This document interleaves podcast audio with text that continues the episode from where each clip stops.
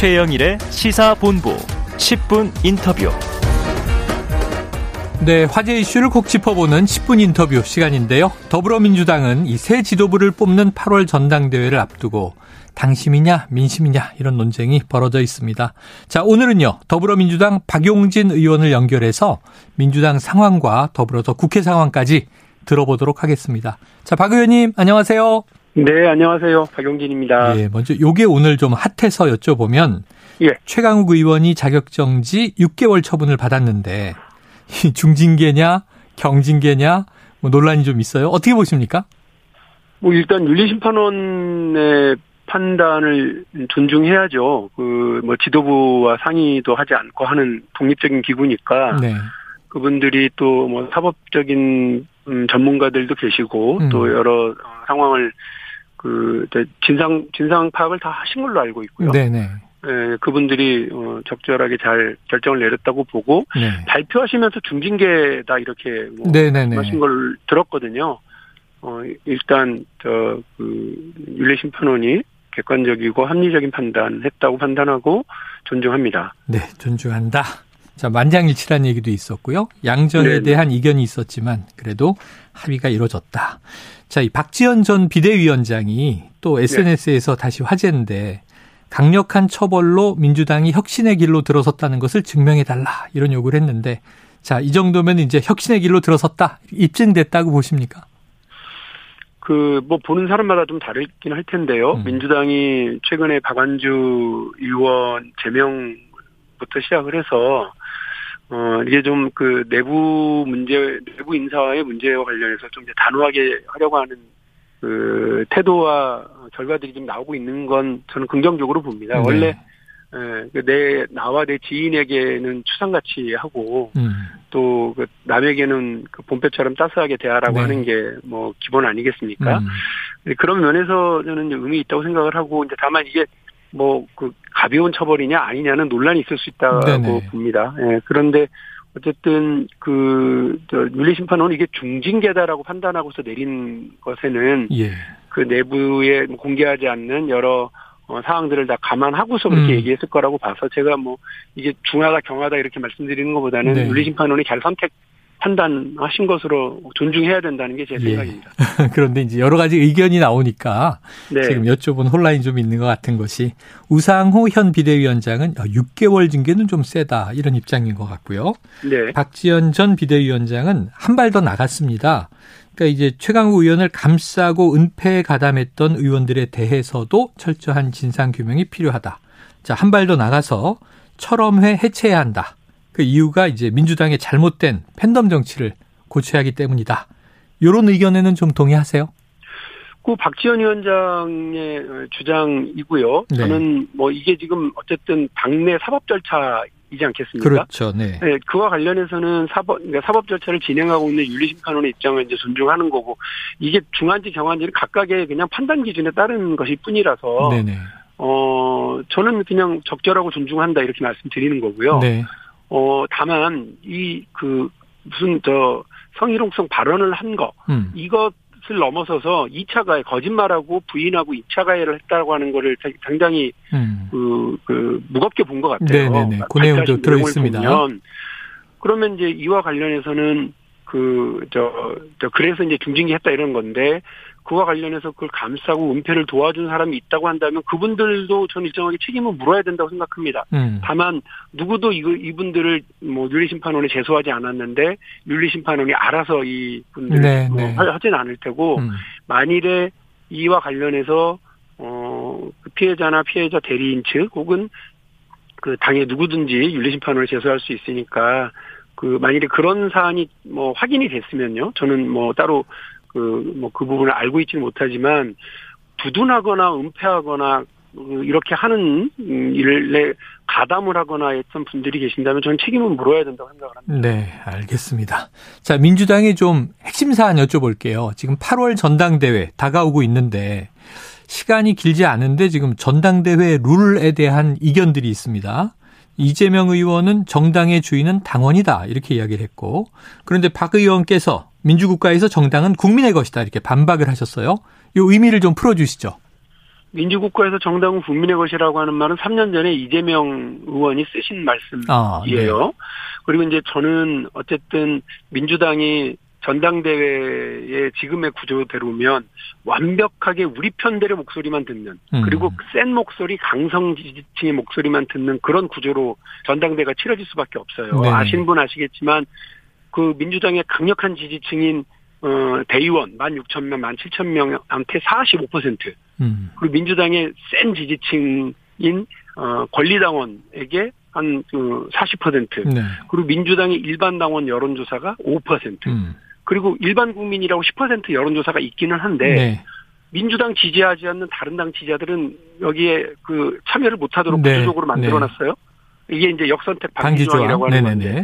근데 이게 합리적이지 못한 게 그 이렇게 되면 민주당은 완벽하게 100% 민주당에 음. 새파랗게 민주당 지지하시는 분들만 전당대회에 목소리를 내고 투표 권한이 생긴다는 거잖아요. 네. 그런데 민주당이 선거에서 계속 진 이유는 지난 지난 대통령 지지난 대통령 선거와 지지난 지방 선거와 지난 총선에서 우리를 지지했는데 이번에 지지 안 지지하지 않고 있는 분들 음. 그분들을 모셔와야 되는 거 아니에요. 네, 근데 그분들 네. 목소리 들을 생각을 안 하고 심지어 우리 당 지지했다가 지금은 다른 당 지지하고 있다고 하는 집 나간 토끼들 음. 그분들은 집에 들어올 생각하지 마라. 문을 걸어 잠그겠다. 네, 이렇게 네. 이렇게 전당대회를 하면 완전 네. 폐쇄형 전당대회가 되는 것 아니겠습니까? 네. 저는 폐쇄형 전당대회냐 개방형 전당대회냐 당심에 갇힐 거냐 민심과 함께 갈 거냐 개파 중심의 정치를 할 거냐 아니면 국민 중심의 정치를 할 거냐 네. 이거를 선택해야 되는데 그건 제도의 개선에 있다고 봐요. 음. 그 제도의 개선이라고 하는 건 지금의 45% 40% 10% 5% 이렇게 해서 민주당 지지자들끼리만 센 지지자들끼리만 하는 그런 전당대회가 아니라 네. 열린 개방형 전당대회로 당심 50 민심 50 이렇게 하자는 거거든요. 네. 어, 그렇게 해야 민주당을 싫어하고 비판하고 옛날엔 지지했지만 지금은 지지하지 않는 분들의 목소리를 듣고 그분들의 목소리를 대변하는 전당대가 치러지고 그런 지도부가 구성되고 어 선출이 되어야 우리 어 당의 어 이후 선거에서 이길 수 있는 정당이 네. 되지 않겠습니까? 뭐이 너무 당연한 건데 이걸 이제 룰 뭐, 음. 누객이 유리하고 불리하고로 좀 보고 계시는데 이렇게 하면 어, 뭐, 내가 유리하다, 내가 불리하다, 이렇게 유불리를 따지면 네. 혁신은 못해요. 음, 알겠습니다. 지금 우리 당의 그 제도로 하잖아요? 이준석 현상을 부러워하는 당의 분들이 많으신데, 음. 이준석 대표가 우리 당의 후보로 출마했으면 컷오프 됐을 거예요. 음. 이렇게 닫힌 형태로 진행해서는 저는 안 된다고 알겠습니다. 생각합니다. 자, 집 나간 분들을 모셔오기는 커녕 지금 폐쇄형 문을 걸어 잠그고 있다 이렇게 비판을 하셨는데 아 조금 전에 말씀하신 대로 이게 전 전대 룰의 문제의 핵심은 그 깨놓고 얘기하면 누구에게 유불리한가 싸움이잖아요. 또 이번 관전 포인트가 이제 이재명 의원 출마할 거냐 여기에 지금 초점이 맞춰져 있습니다. 박 의원님께서는 이재명 의원 어떻게 해야 된다고 생각하십니까? 아, 출마 여부 본인이 선택하시면 되고 거기에 대한 책임지시면 됩니다. 네.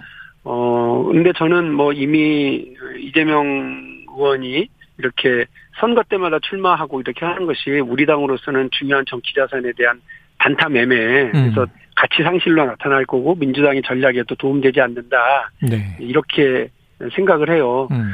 어, 지금 이제 유불리를 따지고 어, 이제 룰을 이렇게 바꾸면 이재명한테 유리하냐, 이렇게 바꾸면 뭐 이른바 반 이재명한테 네. 유리하냐, 이렇게 생각하면 안 되는 게 우리 음. 당 문제를 보자고요. 개파 정치하고 있다고 전부 다 안에 서로 밖에서 다 비판하잖아요. 네네. 그, 뭐, 강성 지지층, 이른바 악성 팬덤이라고 좀 표현하는데, 음. 악성 팬덤의 목소리가 너무 그 크게 반영되고 있잖아요. 네네. 그러니까 개파 정치에 휘둘리고 악성 팬덤이 과대대표되고 있다고 한다면 그 룰을 바꿔야 될 거 아니에요. 음. 그 지금은 대의원과 권리당원이라고 하는 그 개파의 영향력이 좌지우지되고 또 음. 그 악성 팬덤의 목소리가 크게 반영되는 이런 그 대의원과 권리당원을 무려 85%나 네, 네. 반영하는 구조를 만들어 놓고는 네. 이거는 못 바꾸겠으니 음. 나한테 불리한지 유리한지를 중심으로 고민해야 해서 어떤 건 찬성하고 어떤 건 반대하고 그렇게 되면 예. 민주당은 아직 정신 못 차렸다고 국민들이 보실 거예요. 음. 배가 아직 덜 고프구나. 네. 지난번에 맞은 것도 하나도 안 아픈 모양이네. 그럼 예. 계속해서 개파 정치하고 자기 자기들한테 듣기 좋은 목소리만 듣고 골라 듣고 음. 그렇게 해라. 다음 선거에서는 아마 철퇴를 내릴 거예요. 네. 민주당한테. 야, 다음 선거 2년 후 총선인데 네 번째 철퇴를 또 맞게 될 것인가? 아유, 저 저는 네. 정말 겁나고 네. 국민들이 왜 민주당이 이렇게 변하지 않는지에 대해서 얘기를 하시고 그래서 음. 저는 지금 혁신 혁신 뭐 얘기하는데 다른 거 혁신 아니에요. 제도 개선이 혁신의 완성입니다. 음. 새로운 목소리, 새로운 인물, 새로운 주장이 분출할 수 있는 공간을 열어야 그게 되는 거예요. 체육관 선거를 해가지고는 전두환 노태우밖에 안 나오는 구조였습니다. 음, 네. 국민들이 참여하고 직선제가 되니까 민주정부가 만들어지고 정치적 민주화가 완성되는 것 아니겠어요? 제도가 바뀌어야 된다고 생각하고 음. 저는 그 부분에 대해서 이번 워크샵이 열리면 네. 워크샵에서 여러 차례 제가 벌써 얘기를 하고 있습니다만 예. 워크숍에서 다시 한번 제기하고 논, 논쟁을 네. 어, 이끌어갈 생각을 하고 있습니다. 이게 제 책임이라고 생각합니다. 네. 지금도 역설을 하고 계십니다. 자 그런데 이제 결국은 이 민주당의 대안은 뭐냐 전당대회에서 그럼 새로운 리더십은 뭐냐 혁신의 방향이 뭐냐 이게 궁금해지는데요. 자 이른바 이제 이재명 의원의 대항마 뭐 97그룹 이렇게 이야기하고 있고 70년대 이후생들이다 보니까 여기 박용진 의원도 포함되어 계십니다. 박지원 전 국정원장이 민주당 97그룹 가운데 박 의원님을 눈여겨보고 있다. 콕 집는 얘기도 하셨고 당권 도전 생각하고 계십니까? 고민을 하죠. 왜냐하면 사람들이 이렇게 저렇게 의견들을 주시니까 고민을 네. 합니다만 그리고 박지원 원장을 비롯해서 많은 분들이 저에게 너 네가 한번 해봐라라고 말씀하신 음. 이유는 저희 뭐 개파 정치와 뭐 악성 팬덤 문화에 뭐 저는 흔들리지 않고 할 말은 하고 할 일은 해왔기 때문에 네. 민주당에서 뭔가 좀 다른 변화를 만들어내는데 어, 역할을 좀 해달, 해달라고 하는 것인 줄 알겠어요. 음. 그러나 저는 그렇게 되면 제가 지금 제도 개선에 대해서 목매고 있, 겠다고 말씀을 드렸는데 음. 저를 중심으로 유불리를 어, 또 생각할 거고 그렇게 되죠. 나올 수밖에 없기 때문에 네. 아, 저는 지금 제가 출마할지 말지에 대해서는 한참 뒤로 밀어놨고요. 네. 7월 12일까지 전준희가 룰 관계 개선안을 마련하겠다고 했으니까 음. 저는 계속해서 그 부분에 대해서 집중하고 목소리를 내려고 그래요.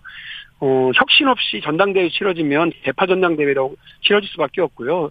개파에 겹불째던 사람들이 나이가 많고 적든 간에 나올 수밖에 없고요. 악성 팬덤을 어, 조장하거나 즐겼던 분들이 또 그 뭐 혁신이라는 이름 아래 또 나올 수밖에 없는데 그렇게 되면 음. 국민들께서는 아 이게 그냥 민주당이 네. 혁신이라고 하는 그 어, 깃발 아래 개파와 구태로 다시 한번 또 걸어가는 거 아니냐라고 비판하실 수밖에 없고 네. 저는 그게 가장 두렵다는 거예요. 민주당이 정신 차렸다라고 하는 보여드려야 되는데 음. 그거는 제, 아까도 말씀드린 것처럼 제도 개선으로 새로운 물줄기가 만들어져야 되는 것 아니겠습니까? 네. 어, 저는 어 그동안 뭐 뭐 개파 혹은 보수 정치에서 권리당원 제도로 온 것도 민주적으로 개방형으로 계속 왔다고 보거든요. 음. 상향식 공천. 음. 그런데 이제 더 나가야 되고 음. 민심이 더 많이 반영돼야 된다고 봐요. 네. 권리당원 제도, 진성당원 제도로 상향식 공천을 이끌어낸 건 민주당이었고 국민의힘과 보수 정당들이 여기에 질질질 따라왔었거든요. 네. 근데 지금 전당대회와 그 대, 통령 후보를 선출하는 과정에서 이미 국민의힘은 50대 50을 하잖아요. 네. 근데 우리는 아직도 당원은 그 당직은 당원들이 뽑아야 된다라고 예. 하는 20년 전 원칙을 그대로 되뇌이고 있으니까 제가 이재명 의원에게 낡은 인식과 낡은 주장을 하신다고 오히려 반박을 한 거예요. 알겠습니다. 이미 뭐 박근혜 정부 때 김무성 대표 시절에는 국민 공천 100% 얘기도 나오긴 했었습니다. 실현이 네, 안 그러니까 돼서 그렇죠. 그거를 이제 민, 오히려 보수 정당들이 음. 더 성큼성큼 국민 곁으로 가고 있으니 네. 우리는 우리가 좀 늦었지만 지금이라도 개방형 전당대회 개방형 정당으로 적극적으로 나가야 된다고 생각을 합니다. 알겠습니다. 지금 당권 도전은 이제 아까 고민 생각은 있는데 고민 중이다. 또 이제 내가 나가면 내 유불리 때문에 오해받는 거 아니냐 혁신 주장이 그런 고민까지 담으셨는데 그래도 출마 여부 언젠가 밝히실 예정입니까? 어 그래야죠. 어, 뭐 정치인이 책임있게 자기의 진퇴 여부를 얘기하는 것이 맞다고 보고요. 음. 적어도 뭐 박용진이 뭐 용기 없어서 머뭇거리거나 네. 간본이라고 어, 눈치 보거나 그런 타입은 아니니까 네. 제가 나서야 되는 어, 상황이다라고 판단되면 뭐 즉각적으로 다 국민들에게 말씀드릴 거고요. 어, 그렇게 하겠습니다. 지난번 알겠습니다. 대통령 선거도 어렵지만 책임 있게 네, 네. 어, 입장 표명하고 마무리를 지었기 때문에 네. 그런 면에서는 박용진이 네, 저 할 말은 하고 할 일은 하고 용기 있게 하는 것은 뭐 분명한 것을 알아주시면 감사하겠습니다. 네, 또 당권 도전이 메시지를 더 강하게 내는 계기가 될 수도 있고요. 한번 지켜보도록 하고요. 자, 지금 이제 뭐 국회 원구성 문제도 있고 참 여러 가지 현안 이슈들이 있는데 요거 여쭤볼게요. 지금 서해 공무원, 피격 공무원 이 문제가 이게 이상하게 여야 정치권 진실 공방으로 흐르다 보니까 네네. 네. 국민의힘은 군의 특수 정보를 공개해야 한다. 아, 자, 하태경 의원은 청와대 회의록을 공개하자. 민주당이 지금 SI 정보를 공개하자는 입장이잖아요. 네. 예, 요게 지금 좀 이 부딪히고 있는데 어떻게 보십니까? 해법이 있습니까? 남북 문제와 관련된 일이고 우리 국민의 소중한 생명에 엄청난 그 침해를 가져왔기 때문에 네. 범죄 행위를 저지른 거기 때문에 음. 이와 관련해서 정략적으로 이용하려고 접근해서는 절대 안 됩니다. 네. 근데 지금 자꾸 어그 국민의힘에서는 민주당 그리고 국민의 저 문재인 정부 이렇게 이제 계속 얘기를 하시는데 이거 자체가 지금 정략적인 태도인 거예요. 음. 아니 대통령과 청와대가 혹은 민주당이 그 어 저 뭐야 월북이다라고 단정을 한 적이 있습니까? 음.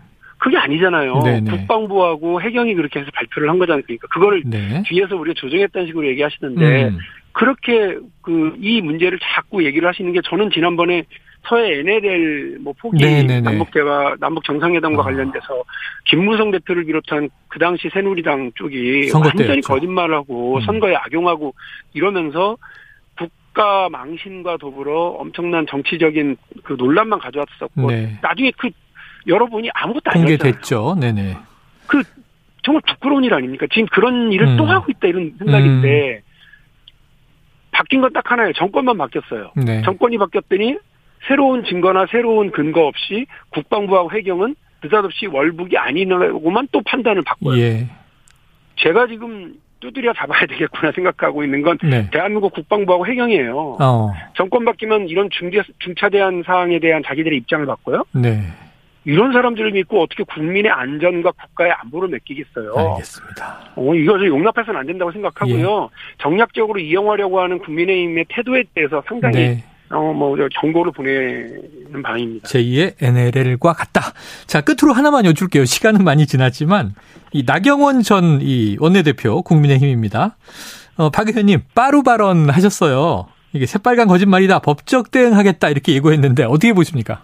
제가 말씀드린 건 딱 세 가지인데요. 네. 나경원 의원이 빠루를 들었다. 나경원 음. 의원이 이끄는 원내대표가 이끄는 어, 그 당시 어, 자유한국당이 국회 네. 모든 입법 절차를 막고 있었다. 아, 패스트 트랙 그, 됩니다. 예, 예. 그 절차로 우리가 오히려 총선에서 승리했다. 세 가지입니다. 음. 뭐가 틀렸다는 얘기인지 잘 모르겠고요.